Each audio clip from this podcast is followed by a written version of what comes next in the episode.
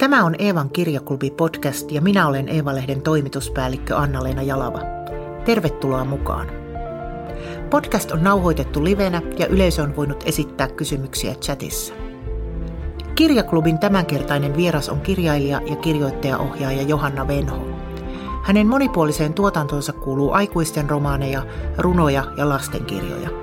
Tuorein teos on Martti Suosalon elämäkerta, Martti Suosalon tähänastinen elämä. Uransa aikana Johanna on saanut monta arvostettua kirjallisuuspalkintoa. Johanna Venho aloitti uransa runoilijana 90-luvulla. Suuren yleisön suosioon hän on noussut viime vuosina ilmestyneillä teoksillaan.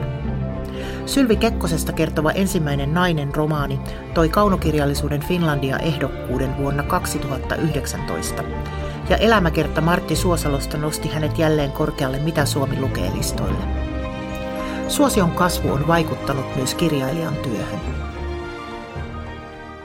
Kyllähän pitkää kirjoittaa, niin siinä on erilaisia vaiheita joka tapauksessa. Että mä aloitin runoilijana ja ajattelin silloin, että mä osaan, mä voin kirjoittaa vain runoja. Mutta kyllähän toi Finlandia-ehdokkuus just vaikutti paljon, että esiintymispyyntöjä ja haastattelupyyntöjä ja erilaisia tota, kohtaamisia ihmisten ja lukijoiden kanssa tulee enemmän, mutta ei se itse kirjoittamiseen sinänsä. Se on sitä, joka aamu aloitetaan tyhjältä sivulta niin kuin ennenkin, että se on samaa työtä. Eli se ei ole muuttunut, vaikka vuosikymmenien kokemus?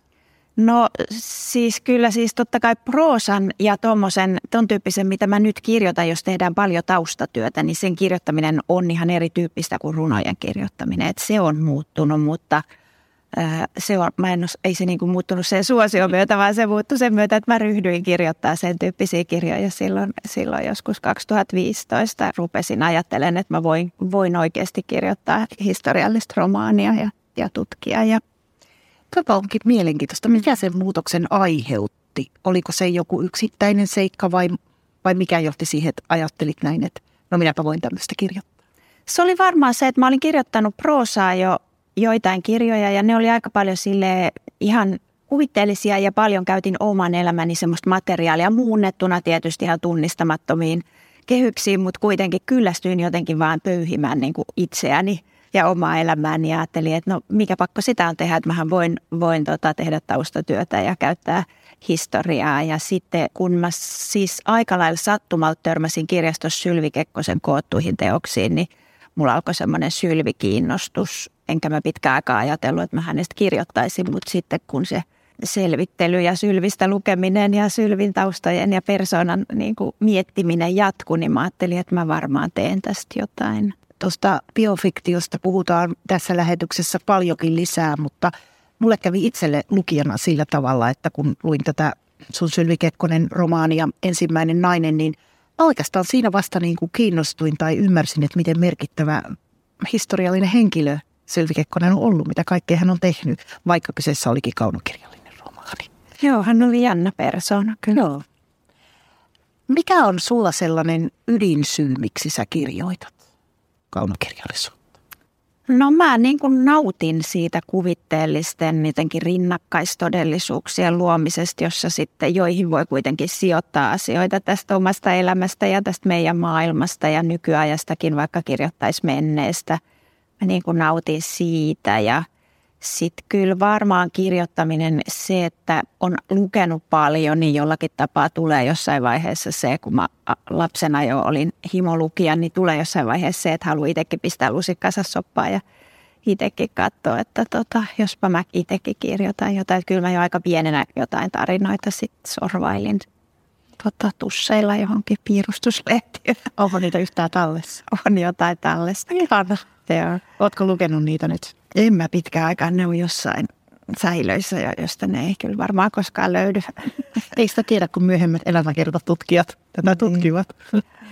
Tota, sun tämmöinen tuore, tuorein julkaistu teoksesi on elämäkerta Martti Suosalosta, joka on todella rakastettu yksi Suomen nimekkäimmistä näyttelijöistä. Niin pelottiko ryhtyä kirjoittaa näin tunnetusta ja rakastetusta ihmisestä?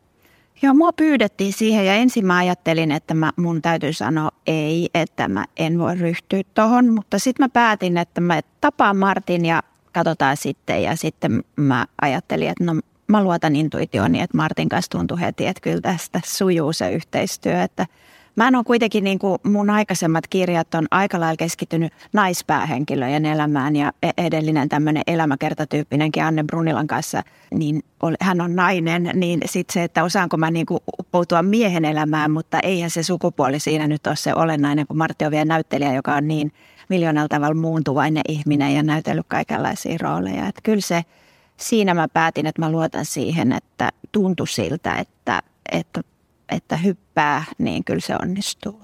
Ja mitä ilmeisimmin onnistuitkin tosi hyvin, koska kun mä sitten luin tätä kirjaa ihan valmistautuakseni tähän meidän kohtaamiseen, en ollut siihen mennessä lukenut, niin musta tuntui siltä, että mä kuulen tämän ihmisen äänen. Mm. Ja, ja tota, ihan siis lukemalla ei, ei kirjasta, mm. jonka hän siis itse lukee, mm. mutta et, et oli hyvin, hyvin tota, selvästi olit jotenkin päässyt tyypin nahkoihin. Muistan Helsingin Sanomien haastattelussahan Suosalo kuvailikin, että oli terapeuttinen kokemus. Ja mulle jäi itselle mieleen, että miten tuossa esimerkiksi hän kertoo, ei liikaa spoilereita tietenkään, mutta että hän itki yhdessä kohtaa ihan vuolaasti, kun ne siinä kirjoitusprosessissa palasi ne muistot mieleen. Joo, nämä hurjia nämä muistot just Turkan teatterikouluajoilta ja muitakin semmoisia henkilökohtaisia muistoja. Millainen prosessi tämä oli sinulle? Oliko erilainen se lähtöajatus, millaista siitä tulee, kun sitten taas kun viimeinen piste oli lyöty? No tota, ei tuommoista osaa oikein etukäteen niin kuin sillä kuvitella, miten se menee, mutta aika pian ilmeni, että Martti on niin loistava tarinankertoja. Että kyllähän se, kun sä sanot, että siellä kuuluu se puhuttu ääni, niin se tulee siitä, että se on syntynyt keskustelujen pohjalta ja Martti kertoi. Että mulle, mun osakseni jäi sit valita siitä valtavasta määrästä e, e, tota, kerrottua – materiaalia, ne mitä päätyy kirjaan. Ja tietenkin puhuttu kieli on aina erilaista kuin kirjoitettu, että mä sitten muokata sitä ja miettiä kirjan rakenne, mutta sitten nämä tarinat, niin ne tuli Martilta ja sitten mä päädyin haastattelemaan aika moni muitakin ihmisiä, koska mä, mä kirjoitin Martista minä muodossa, niin mä ajattelin, että on kiva saada siihen jonkun muunkin näkökulma – vaikka joku lapsuusmuisto tai, tai avioliitosta Virpi Suutarin tota, ajatuksia ja sellaisia, että siinä on sitten muidenkin ääntä jonkun verran. Mutta siis se, miten Martti muisti asioita ja millä tapaa se kertoi, niin olihan se niinku lumoavaa kuunneltavaa mulle, että se oli niin ihmeellistä. Joo, ja sitä mä mietin koko ajan siinä lukiessani, että miten ihmeessä tuon valintaprosessin on pystynyt tekemään, mitä ottaa mukaan, koska selvästi hän oli niin kuin tarinoiden sampo Joo, kyllä. siinä. Mulla on ehkä yksi vähän hassukin kysymys, koska tämä ehkä osoittaa, että olit, olit hyvin päässyt haasta, tai siis mm, kohteisi nahkoihin. Et kun mä sitten tosiaan luin tätä, niin mulle tuli useassa kohti tarve niin kuin väittää vastaan tälle, että, että mitä hän vaikka puhuu joistakin, vaikka sanotaan nyt ehkä MeToo-asioista. Ei siis ollut mitenkään niistä törkeää mieltä, mutta kuitenkin hieman eri mieltä kuin itse ja näin. Ja mä siinä niin kuin tokasinkin, no eihän se noin ole. Niin miten sä itse ratkasit? Onko sulla ollut, jos sä oot ollut vaikka eri mieltä kohteesi kanssa, niin onko tullut kiusausta silotella vai jättää pois vai – Ää, ei siinä tekstin tasolla enää. Se keskustelussa totta kai voi heitellä ajatuksia ja sitten provosoidakin toista puhumaan, mutta sitten tekstin tasolla se on kuitenkin minä muodossa kirjoitettu Martin tarina, jossa hän kertoo niin kuin omista mm. ajatuksistaan ja hänen mielipiteensä ja näkemyksensä on siellä, että ei, ei ne ei mulla ole mitään ongelmaa, jos ne niin kuin eroaa mun, mm. kun mä esiinny siellä omana itsenäni tuossa kirjassa. Joo, ja mä en, niin ajattelinkin, että se on ilman niin. muuta hänen areenansa, mutta mietin vaan sitä, että tuleeko kiusausta, että, että vaikka jättäisi pois jotain, josta on eri mieltä. Nähtävästi ei. Ei me sen tyyppisiä varmaan erimielisyyksien takia, mutta tietysti jotain sitten semmoisia, kyllä, kyllä siinä, no se on vaan semmoinen valintaprosessi, että mitä jätetään, että jotkut asiat korostuu ikään kuin kirjassa eri tavalla kuin puheessa mm-hmm. ja tulee niin kuin väärällä tavalla esiin tekstissä niin sellaisia sitten saattaa napata pois, mutta ne ei liittynyt meidän erimielisyyksiin, joita muutenkin kyllä oli aika vähän. Joo. Että tota, kyllä Martti toki on niin kuin eri sukupuolta ja, ja, ja erilaisella alalla ja sillä että semmoisesta tulee niin kuin erilaisia näkemyksiä asioihin, mutta mä niin kuin ymmärrän sen hänen, hänen niin kuin positionsa ihan. Joo. Viime vuosina Johanna Venho on kirjoittanut kaksi suosittua biofiktiivistä romaania todellisista historian henkilöistä, Sylvi Kekkosesta ja Tuve Janssonista – Teokset eivät ole elämäkertoja, mutta moni on lukenut niitä sellaisina. Joskus se harmittaa kirjailijaa.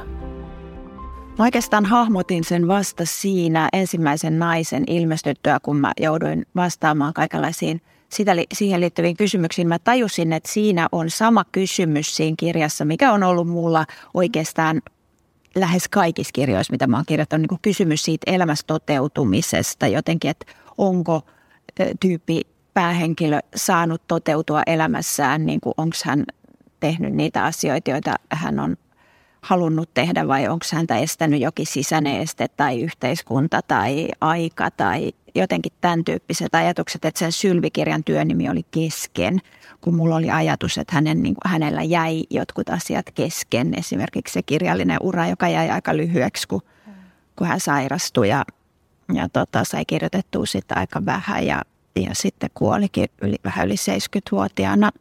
Niin tota, ja aloitti siis myöhään vasta melkein 50-vuotiaana niin jotenkin tämä elämässä toteutuminen. Ja sitten kun mä aloin miettiä sen kirjan ilmestyttyä sitä, että onko sellaista ihmistä, sellaista naista, joka olisi jotenkin täysimääräisesti toteutunut elämässä, että voisinko mä sellaisen ihmisen elämää tutkiskella, niin sitten mulle tuli Tuve Jansson mieleen niin kuin taiteilijana jotenkin. Ja Tuve oli kyllä aika vaikea kohde, että Tuve oli hankala, koska hänestä on kirjoitettu niin paljon ja – kaikilla on oma tuuvensa, että toisin kuin Sylvi, joka oli tunnettu, mutta jollain tavalla silleen, sillai, tota, ihan eri tavalla niin kuin sivuhenkilönä tunnettu, niin Tuuve on niin, kuin niin monien rakastama ja just kaikilla on se oma käsityksensä hänestä. Se oli kyllä sillai, sillai erikoinen kohde. Nämä molemmat Sylvi ja Tuuve-romaanit on tosi tällainen lukijan näkökulmasta tosi intensiivisiä ja myös tosi tunteita herättäviä, että tämä perustuu ihan, ihan sellaiseen havaintoon, minkä tein, kun ö, mun bonussiskoni kanssa juttelin tuossa näistä kirjoista. Ja, ja me ollaan molemmat ne luettu ja hän oli niin kuin sillä tavalla, että, että että rakastin sitä syyskirjaa, että se oli täydellinen Tuuve-romaani ja se jotenkin, hän on siis todella Tuuve Jansson fani ja oli jännittänyt siihen tarttumista. Mutta siinä, siinä tuota, ensimmäisen naisen kohdalla meni vähän lukukokemus pilalle, kun tota, se olisi niin ilkeä se Urho Kekkonen mm. sille Sylville. Heräskö sulla itsellä tunteita vai miten Mä en edes tiedä, pystyykö näin kysymään, mutta minä kysyn kuitenkin, että miten paljon pystyy kirjoittamaan tämmöistä tunteilla ja miten paljon tarvitaan sitä harkitsevaa järkeä tämän tyyppisissä? Kyllä, siinä tunne on mukana ja mä ajattelin siis alussa aika tiukasti, että just koska munkin mielestä se Urhon, se tapa, jolla se kohteli Sylvi oli monessa kohtaa niin kuin tosi järkky, että mä rajaan sen Urhon siitä tarinasta pois, että mm. tämä on niin kuin Sylvin kertomus. Hänhän jäi eläessäänkin tietysti täysin Kekkosen varjo, joka mm. oli suurmies, niin että mä en tarvitse Urho Kekkosta tähän tarinaan, mutta kyllä se mm. sitten niin kuin Sylvin suurena rakkautena ja elämän kohtalona siihen tuli, että ei sitä voinut jättää pois, mutta kyllä siinä totta kai tunteet – on mukana kirjoittaessa. En mä usko, että elävää tekstiä pystyy kirjoittamaan, niin kuin jos ei itse niitä tunteita jollain tapaa koe siinä. Ää, mä aikaisemmin luin sen verran kirjoituksiasi aiheesta, että sulta on monta kertaa kysytty, että miksi ottaa tällaisia oikeita historiassa eläneitä henkilöitä romaanin aiheeksi, että eikö tarinoita mm. ole muuten tarpeeksi. Mutta mm, siinä pohdiskelit tosi kiinnostavasti niin, että tätähän on tehty aina. Mm. Ja sitten toisaalta, että niiden kautta voi kertoa jonkun, jonkun historian vaiheen tai jonkun, toivottavasti referoin sinua nyt oikein, mm. niin tota, mm, onko sulla enemmän nyt niin kuin halu tehdä tulevaisuudessa tämmöistä biofiktiivistä vai ihan fiktiivis-fiktiivistä? No en mä ole sitä sillä päättänyt, että kirjat aina hakee muotonsa, mutta tämä romaani, mitä mä nyt kirjoitan, niin siinä on se, mä luulen, että se päähenkilö on enemmän fiktiivinen, mutta sitten siinä on myös oikeasti eläneitä henkilöitä. Et niiden jotenkin etu on se, se historia kiinnittymisen etu niin kuin kirjailijan kannalta on se, että sit lukija saa sen kehyksen jotenkin, sen mitä on tapahtunut siellä ympärillä, lukija tietää sen ja sitten kaikkea ei tarvitse ikään kuin alusta asti selittää lukijalle, vaan tiety, tietty määrä taustoja on jo niin kuin lukijan tiedossa. Joo. Et siinä on sellainen siinä on sellainen hyvä puoli ja sitten tietty itsekin saa tarttumapintaa jollain tavalla siihen tarinaan, että osa aineistosta on koossa, kun on oikku käyttää oikeasti tapahtuneita jo asioita. Mutta kyllä mä siis haluan myös enemmän tilaa mielikuvitukselle kuin mitä siinä Tuuve-kirjassa oli. Et siinä mä toki saisin Marjassa tilaa mielikuvitukselle, mutta Tuuven osuudet pysyivät aika paljon siinä oikeasti tapahtuneessa. Joo. Sä oot muun muassa takavuosina pari vuotta sitten Imaken haastattelussa sanonut, että näitä, näitä teoksia on luettu myös ikään elämäkertaa. Häiritseekö sellainen lukutapa sinua, jos ajatellaan, että nämä on ikään kuin, niin kuin tosien tapahtumien kuvauksia? Täysin. Joo, kyllä se häiritsee. Mä oon yrittänyt aina muistuttaa, että jos haluatte tietää, mitä on oikeasti tapahtunut, niin kannattaa lukea elämäkertaa. Että Sylvistä on tehty hyvä elämäkerta Anne Matsonin tekemä ja Tuuvesta on tehty useita. Että, että mä en enää tästä mun kirjasta oikein edes tiedä aina että ihan tarkkaan. Kyllä mä tietysti joistain asioista muistan, että tämä on tosi tarina, mutta sitten en ihan tarkkaan tiedä, mitä aukkoja mä oon täytellyt siellä enää. Niin. Mites tuota, mitä palautetta, millaista saat yleensä kirjoistasi? Tuleeko sitä siis paljon lukijoilta? Joo, siis Sylvistä varsinkin ensimmäisestä naisesta on tullut paljon palautetta. Syyskirjastakin kohtalaisen paljon. Että ihmiset tota, ää, tietysti sen ensimmäisen naisen kohdalla ihmiset niin kuin aika paljon antoi semmoista palautetta, jotka liittyi niin kuin niihin oikeisiin tapahtumiin. Mm. Mutta sitten monet oli tosiaan niin kuin elänyt Sylvin mukana – ja jotenkin yksikin nainen kertoi, se jäi jotenkin mun mieleen kauhean ilahduttavana ja vaikuttavana, että se oli viettänyt semmoisen sylvikesän, että se oli lukenut tämän mun kirja, se oli lukenut Sylvin kirjat ja Sylvin elämästä kaikenlaista ja niin kuin kaikkea siitä ympäriltä, että se oli vienyt häntä niin kuin eteenpäin se kirja monissa asioissa ja oli ihana kuulla. Joo, ja sitten tietty ihmiset kyllä ihan soitteli ja sellaisia niin kuin korja, myös korjauksia, kaikenlaisia semmoisia pieniä juttuja, mitä mä, se oli ihan hauska mullekin, kun mä päätin sitten, että mä otan vaarin näistä, vaikka kyseessä on romaani, mm. mutta, mutta jotenkin se oli mulle ensimmäinen kerta, kun mä sain tuollaista niin kuin lukijapalautetta enemmän, niin mä sitten, kun siitä otettiin useita painoksia, niin mä saatoin korjata joitain juttuja, vaikka kun lukija soitti, että – mm, Sylvi siinä ensimmäisessä painoksessa poimii suppilovahveroita tai ajattelee suppilovahveroiden poimimista, niin 60-luvulla niitä pidettiin kuulemma roskasienina, että ei niitä poimittu eikä varsinkaan joku presidentin vaimo olisi sellaisia poiminut. Niin sitten mä muutin ne tateiksi siinä seura-aivainoksi. Että sieltä on kirjallisuuden tutkijoille vähän semmoista pieniä muutoksia. Ihana. Plus, että esimerkiksi minkälainen oven avausmekanismi on siinä Morris miniautossa, kun se mulle avaa kahvasta, niin se onkin jokinlainen jousimekanismi, joka, että se on ihan, että sitä ei avata niin kuin kahvasta painamalla sitä auton oveen, niin sitäkin mä muutin ja että jotenkin – siinä miljoona tuommoista asiaa, mitkä vaikka mä selvitin paljon, niin aina jää jokin oven jousisysteemi sitten selvittämättä. Mutta toi on ihan mahtavaa lukijapalautetta. Niin, mun se on tosi mahtavaa, että lukijat todella ottaa tosissaan sen. Ja sen takia mä musta tuntui kivalta korjata niitä juttuja, koska mä arvostan sitä, että ihmiset vaivautuu ottamaan yhteyttä ja kertomaan tämmöisistä asioista. Pitääkin tarkistaa, mikä painos minulla on, että onko siinä suppiksia vai tat. Joo, joo. Mites, onko sulla semmoista, että joku vaihe kirjoitusprosessia on paras ja joku on pahin? Esimerkiksi alku hankalaa tai... No suunnittelu on musta ihanin vaihe, kun kaikki on vielä mahdollista ja, ja se kirja on, siitä on tulossa täydellinen.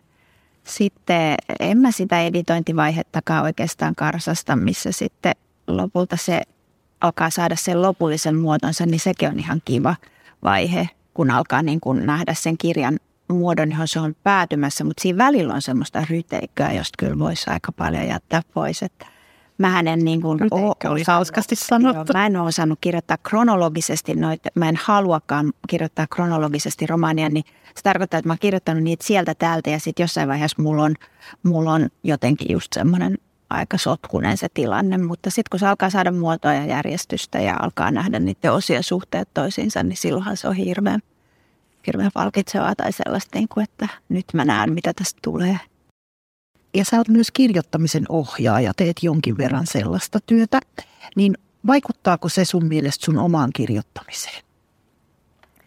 No mä en ollut vuosiin nyt ohjannut. Mulla oli työväenopistolla pitkään semmoinen runoryhmä, mutta mä lopetin sen työväenopiston opettamisen jo vuosia sitten ja sitten ollut opettanut, mutta nyt mä, mulla on työ, tuolla Työväen Akatemiassa Kauniaisissa ollut semmoinen ryhmä nyt tämän vuoden kahtena iltapäivänä viikossa.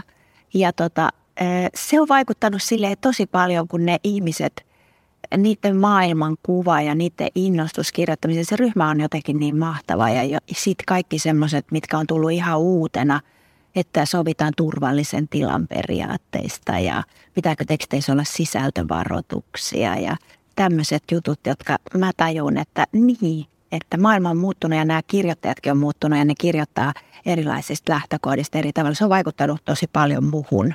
Että mä uskon, että se jättää jälkiä myös mun kirjoittamiseen. Ne kaikki keskustelut, joita siellä käydään ja se on ollut mulle tosi hyvä. Eli odotan entistä suuremmalla innolla sun seuraavaa romaania. Toi kuulostaa tosi aivoja freesaavalta. Joo, se on sillä kun mä tajusin, että vaikka, vaikka se vie totta kai aikaa se opettaminen, mutta kirjoittaessa ehkä niin kuin täytyy, ei voi sulkea itseään niin kuin liikaa sinne omaan työhuoneeseensa, vaan täytyy antaa maailman niin kuin tulla ja mennä ja ihmisten, että tota kautta sitten ne ravistelee mun kirjoittamista, se on ihan selvä. Sä oot, niin kuin, sä oot kirjoittanut menestyksekkäästi niin monta eri lajityyppiä, niin onko sulla tota, en mä tiedä, en tiedä vastaatko suoraan, mutta tuota, onko sulla jotain lempilajityyppiä, että tätä on ihaninta kirjoittaa tai, tai niin semmoista salaista suosikkia? Mm, kyllä romaani kiehtoo mua eniten tällä hetkellä, koska se on niin vaikea, että, että romaanin kirjoittaminen tuntuu, kun on alkuvaiheessa se tuntuu, että lähtee kiipeämään sellaiselle tosi korkealle vuorelle ja kauhean matka edessä. Että se, se, se on niin oikeasti mun mielestä tosi mulle vaikeaa, että runot tulee jotenkin luonnostaan multa mm.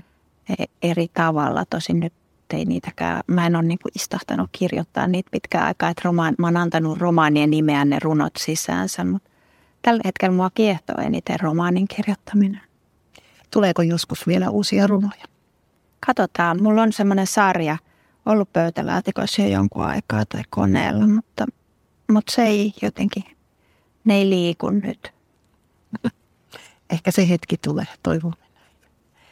Miten sitten sinä lukijana, mainitsit tuossa jo meidän tapaamisen alussa, että olet ollut aina himolukija, jos tulkitsin sua oikein, niin onko sulla sellaisia tiettyjä suuria, suuria lempikirjailijoita, joiden pariin palaat aina?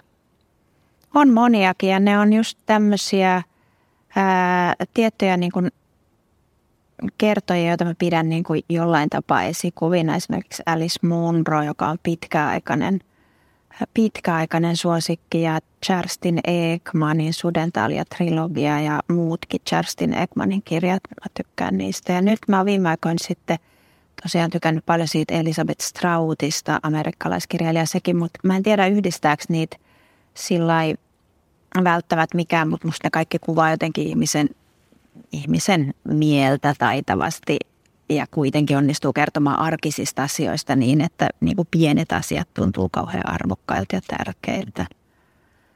Ja no nämä nyt on semmoista tulee mieleen. Oletko sellainen lukija, että sä palaat samoihin teoksiin usein vai ahmit uutta aina? Kyllä mä enemmän ahmin uutta.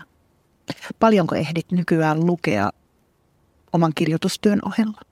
Ei, en mä siis, mulla on nytkin, kun mä teen tätä, tätä romaania, jota mä teen, niin siinä on aika paljon taustatyötä. että en mä, ja sitten mä on, en mä niinku ihan valtavia määriä ahmit tällä hetkellä kirjoja, että aika valikoiden luen. Onko joku teos, joka on viime aikoina tehnyt erityisen ison vaikutuksen? No siis monikin, että Strautin kirjoista oikeastaan se nimeni on Lucy Barton, niin mä en lakkaa ihailemasta sitä, miten hienosti se rakentaa sen kirjan. Että, että luvun voi aloittaa niin kuin ihan mistä vaan ja, ja, ja tietyllä tavalla niin kuin se, se rakenne vaikuttaa ihan sattumanvaraiselta, mutta se on silti tosi mielekäs. Et, et se on, sitä mä ihailen sitä tapaa, jolla se kirjoittaa jotenkin vaivattoman oloisesti, mutta silti, silti tota, jotenkin painokkaasti tai niin, että se ei tunnu löysältä hetkeäkään. Luetko muuten omia kirjojasi niin kuin ihan lukijana itse niin kuin tauko, tauon jälkeen vai onko? En mä lue, enkä tosiaankaan mielellään pala niin, mutta sitten kirjastovierailuilla Joo. usein pyydetään, että lue joku pätkä ja mulla on sitten tietyt pätkät, joita mä kestän lukea. Joo. Mikä niissä on sellainen, että et sä mielellään palaa?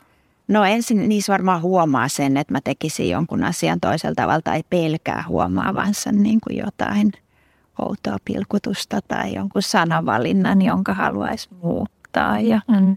sen tyyppistä. Että kyllähän mä niin kuin, kun kiir- ennen kuin kirja menee painoon, niin mä ihan loputtomasti viilain sitä, että jos ei siinä tulisi se deadline, että nyt se mm. lähtee, niin ei se loppuisi koskaan mulla se, se tekstin työstäminen ei romaani tuu sillä tavalla valmiiksi. Mm. Että sitä voi aina ihan loputtomasti sitä kieltä viilata. Runossa on se, että tietyssä kohtaa tulee usein tunne, että se ei voi nyt enää mitään muuttaa. Tämä mm. näin, että jos mä teen nyt jotain, niin mä pilaan tämän.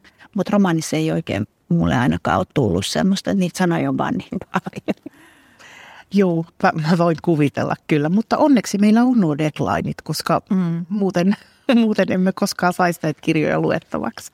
Miten muuten, luetko runoja ylempäätään, siis, siis runoilijoiden, muiden runoilijoiden kirjoittamia runoja? Onko se Joo, mä luen tosi paljon ja mähän on nyt ollutkin lukenut ihan niin, niin sanotusti työn puolesta, kun mä olin Tanssiva karhu runopalkinnon raadin puheenjohtaja ja sitten mä oon Einari Vuorella Joo. runopalkintoraadissa, että mä oon ollut vuosia siinä. Mä luen oikeastaan mun käsien läpi kulkee niin kuin kaikki ilmestynyt uusi runous ja luen kyllä paljon. Ja tänäänkin siis, just kun mä olin – just tämän mun kirjoittajaporukan kanssa, niin tehtiin oulipolaisia harjoituksia nykyrunouden runojen pohjalta. Että kyllä se runous on siinä koko ajan. Ja. Onko mitään sellaista kirjallisuuden lajityyppiä, jolle et oikein ole lämmennyt? Sulla tuntuu olevan monta hallussa. Hirveän vähän mä oon lukenut eräkirjallisuutta. Totta. ja sitten dekkareitakin tulee luettua aika vähän. Että mä tykkään kyllä semmoisesta cozy crimeista ja Agatha Christieistä mä luen uudestaan, niin ne on niin semmoisia, jos mä en muista sitä, niin tota, mä luen niitä. Ja, mutta aika vähän tulee luettua dekkareita. Joo. Et aju itse kirjoittaa dekkari ainakaan. Lähiaikoina. Niin, sitä voit tietää. Ehkä se Eikä tämä ole se, jolla se idea. Se olisikin mielenkiintoista. Joo. En yllytä, mutta olisihan se hauska kuulla, millaista se, millainen siitä tulisi. Sitten sä oot puhunut hyvin kiinnostavasti. Ö, nyt voi olla, että muistan lähteen väärin, koska ehkä sun Parnassossa julkaistussa jutussa, jossa sä puhuit siitä, että kun sä oot taustaltasi runoilija, niin sulle rytmi on tosi tärkeä kirjoittamisessa. Ja itselle tuli sitä lukiessa mieleen, että nehän on tosi rytmikkäitä ne sun kaikki romaanit. Niissä on se, kulkee sellainen tietynlainen omanlaisensa rytmi, jota on helppo seurata. Onko se ollut sulle niin kuin helppo tapa toimia vai? Kieli on mulle kaikki kaikessa niin kuin lukijanakin, että mä saatan jättää kirjan kesken sen takia, että mä en vaan just pääse siihen kerronnan tapaan, että se ei vaan, se ei niin kuin lähde virtaamaan mun mielessä ja sitten kirjoittajana myös, että se on mulle tosi tärkeää, että mä just löydän sen kerronnan rytmin. Mm. Ja uutta kirjaa tehdessä sehän on myös se, jota niin kuin siinä ensimmäisenä etsii, se on niin kuin asenne, siihen tarinaan, asenne, niiden henkilöiden asenne maailmaan ja sitä, se, sitä kautta löytyy se kerronnan rytmi tai se, siihen vaikuttaa se kerronnan rytmi oikeastaan, se niin kuin ilmenee siinä. Mutta ei se, ole, se ei ole niin kuin semmoista, se on aika vaistonvarasta se, miten se muotoutuu, mutta sen vaan tietää, miten se, milloin se on hyvä. Joo.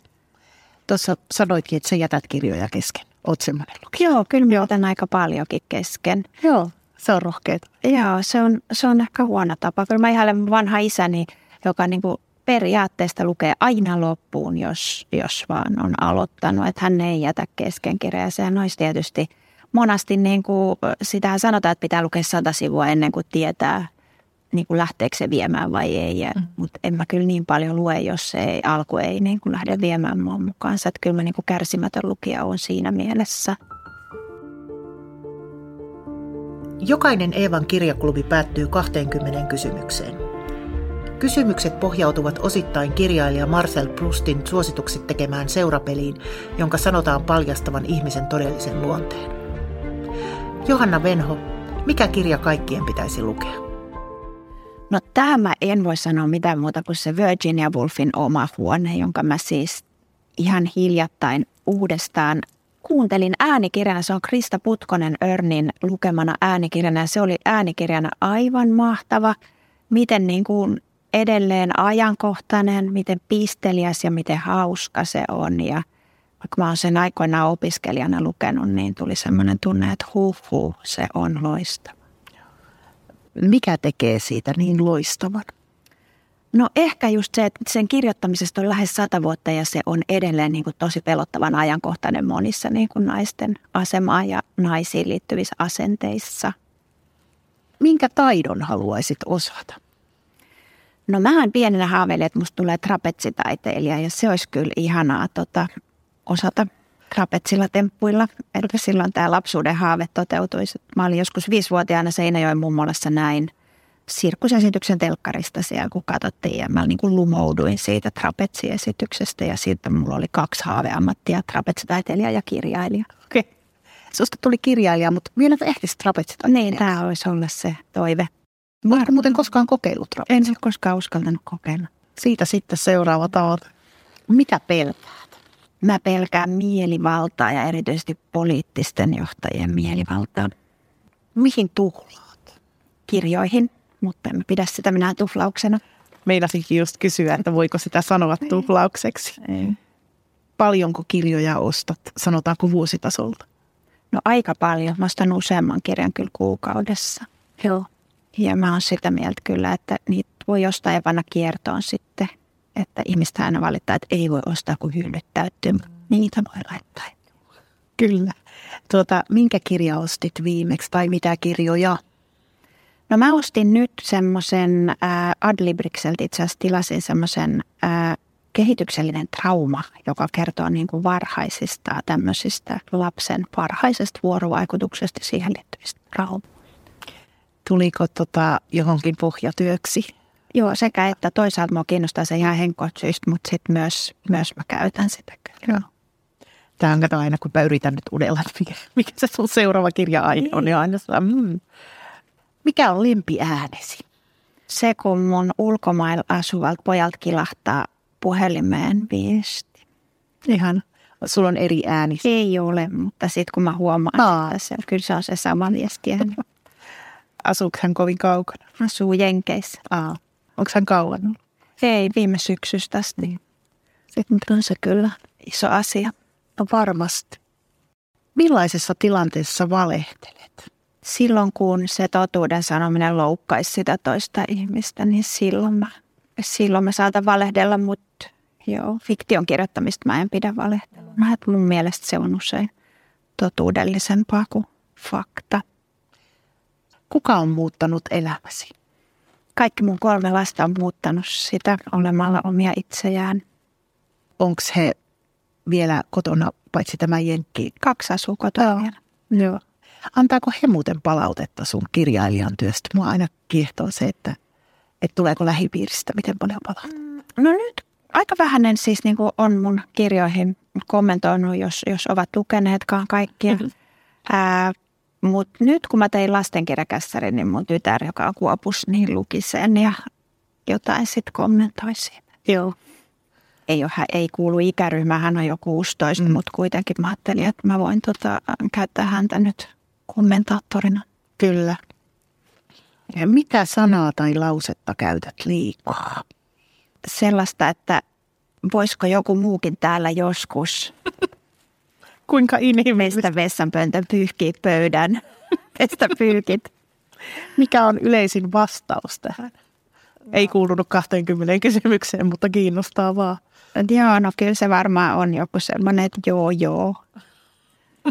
Mutta toi on tollainen vähän, että ymmärrän hyvin, mistä se juontaa. Joo. Ää, jos voisit muuttaa yhden asian itsessäsi, mikä se olisi? No mä murehtisin vähemmän, enkä varsinkaan heräisi joskus suden hetkenä yöllä murehtimaan asioita. Että se on jotenkin jännä, miten, miten intensiivistä semmoinen murehtiminen voi olla ja miten vähän siitä on kuitenkaan mitään hyötyä. Ja aamulla usein ne asiat tuntuu täysin turhilta. Ja kun silloin kaikista vähiten voi asioille mm. Minkä tyyppisistä asioista? Oletko pienistä vai isoista asioista murehtia, jos tämmöistä jakoa voi tehdä? Sekä että, mutta enemmän varmaan isoista just liittyen nyt e- ensisijaisesti tiettyyn lasten asioihin, että jos niillä on jotain ongelmia, niin mä voin murehtia itteni lähes hengiltä. Mutta sitten tietty nyt tässä tilanteessa oikeasti huolettaa toi Ukrainan sota ja tämä maailman tilanne on tämä nyt niinku ihan järkyttävä, kun sit jos alkaa todella ajatella, että mä en tiedä miten me pystytään elämään, me vaan jotenkin niin kuin torjutaan niitä ajatuksia. Se jatkuu edelleen, se jatkuu koko ajan. Ja ehkä painunut jotenkin vähän, mutta joo, ymmärrän hyvin. Vaikka tässä ei kysyttykään mun mielipidettä, niin mä olen tullut siihen tulokseen, että ihmiset, joilla on hyvä mielikuvitus, murehtii usein paljon, koska mm. pystyy ajattelemaan, miten, tota, mitä kaikkea voi tapahtua. Niin. Uskot sä, että siinä on jotain? Kyllä siinä varmaan on perää koska työksesikin kuvittelet. Niin, kyllä. Mitä pidät suurimpana saavutuksenasi?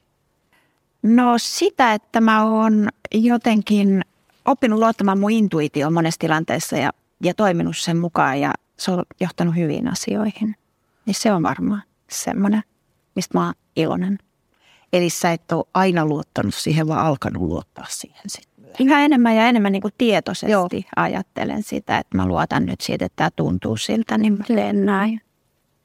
Mikä on arvokkain omaisuutesi? Aika. Ja se on hupaa tavaraa, se hupenee koko ajan. Mihin sä käytät sun aikaa kaikkein mieluimmin?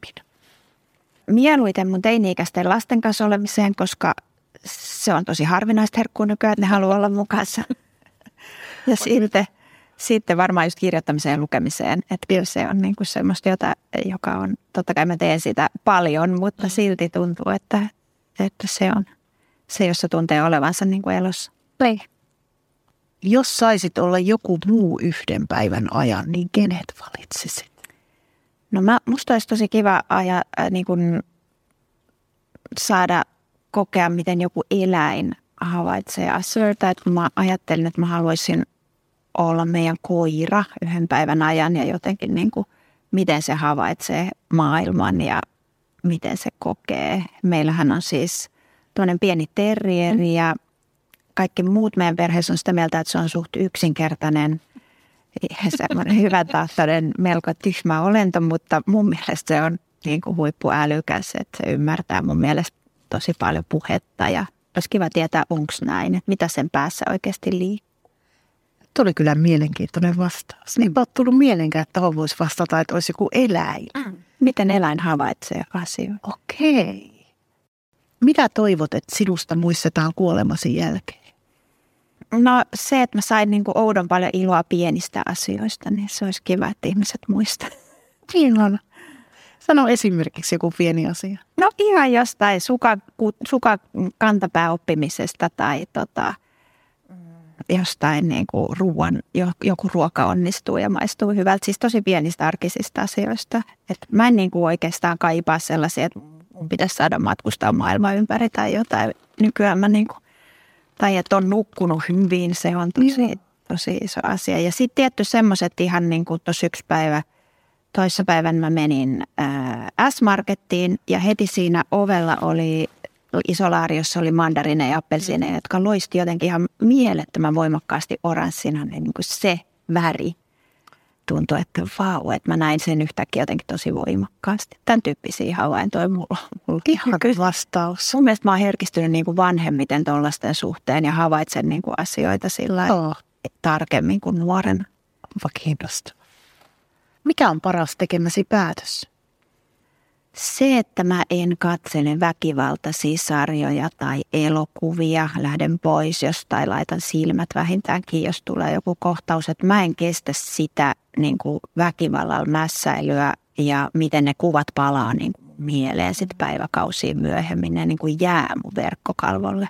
Joo, että mä en todella, en, en niin kuin halua katsoa ihmisten murjomista viihteenä, että mm. Ei kiitos.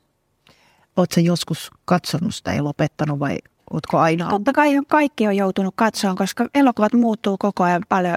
Ne on muuttuu musta pahemmiksi ja pahemmiksi koko ajan ja mä oon nyt niin kuin päättänyt, että mä en, mä en halua. Mä menen pois, mä laitan silmät kiinni ja se on kyllä johtanut siihen, että mä katson vähemmän. Että mä en katso juurikaan niin kuin sarjoja esimerkiksi. Mikä on lempipaikkasi maailmassa?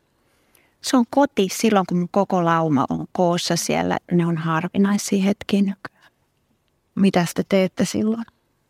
Ei välttämättä mitään erityistä. Kaikki vaan on siellä. Mä tiedän, että ne on turvassa. Mikä on hyödyllisin rutiinisi? Kahvakuula treeni pari-kolme kertaa viikossa. Se on jo kunnollista. Mm. Teetkö kotona vai salilla? Kotona aika usein, no. niin kuin tuommoisella läppärin ääressä. Sä saat tehtyä kotona? Joo. Okei, se on jo hyvä. Se on tehokas, siitä tulee puolistunnissa hikiä. Yleensähän se on se yleinen vitsi, että kahvakuula vaan pölyttyy niin sisustusesineenä, mutta mm. tunnen nyt ihmisen, joka tähän pystyy. Minkä neuvon antaisit nuoremmalle itsellesi, jos voisit? En antaisi mitään neuvoa, koska hän ei varmaankaan kuuntelisi eikä, eikä ainakaan niin noudattaisi mun neuvoja. Sitten mä vielä jotenkin ajattelen, että kaikki semmoiset harhapolut ja virheet, joita mä oon runsaasti nuoruudessani tehnyt, niin niistä on jotain iloa kirjoittamisessa. En mä kävisi neuvomaan. Mitä olet oppinut rakkaudesta? Että sanat on aika vajavaisia sen suhteen. Minkä suhteen muutit viimeksi mieltäsi? Sen, että mä päätin pitää älä osta kuukauden, mutta sitten mä kuitenkin fiksu ruuasta tuli hyvä tarjous, että talouspaperi 0,01 euroa, niin mä laitoin tilauksen menemään hävikkituotteita. Joo, katsoisin, että tuo on vallan hyvä päätös. Eikä. Olipa muuten edullinen. Mikä herättää sinussa toivoa? Nuoret ihmiset. Sitä ajattelin nyt intensiivisesti, kun oli penkkarit just ja katoin niitä siellä. Mun keskimmäinen poika on avi, niin katoin niitä siellä auton lavalla ja ajattelin, että ne on vaan niin mahtavia tyyppejä niillä on ja miten ne näkee maailman ja miten, millaisia mielipiteitä niillä on. Niin kyllä se antaa toivoa.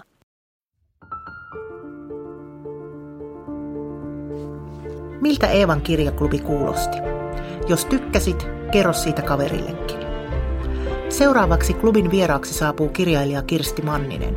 Ilmoittautua voi ihan viime hetkeen asti. Lue lisää osoitteesta lue.eeva.fi kautta kirjaklubi ja seuraa Eevaa Facebookissa ja Instagramissa. Ensi kertaan. A-lehdet. Hei, minä olen Eevan päätoimittaja Mari Paalosolo-Jussimäki. Tämän podcastin lisäksi Eeva on paljon muutakin. Eeva-lehden sivuilla kohtaat joka vuosi yli 160 rohkeaa ihmistä. Toivon, että tilaat Eevan ja tulet mukaan. Kurkkaa hyvä tarjous osoitteesta lue.eeva.fi kautta tutustu.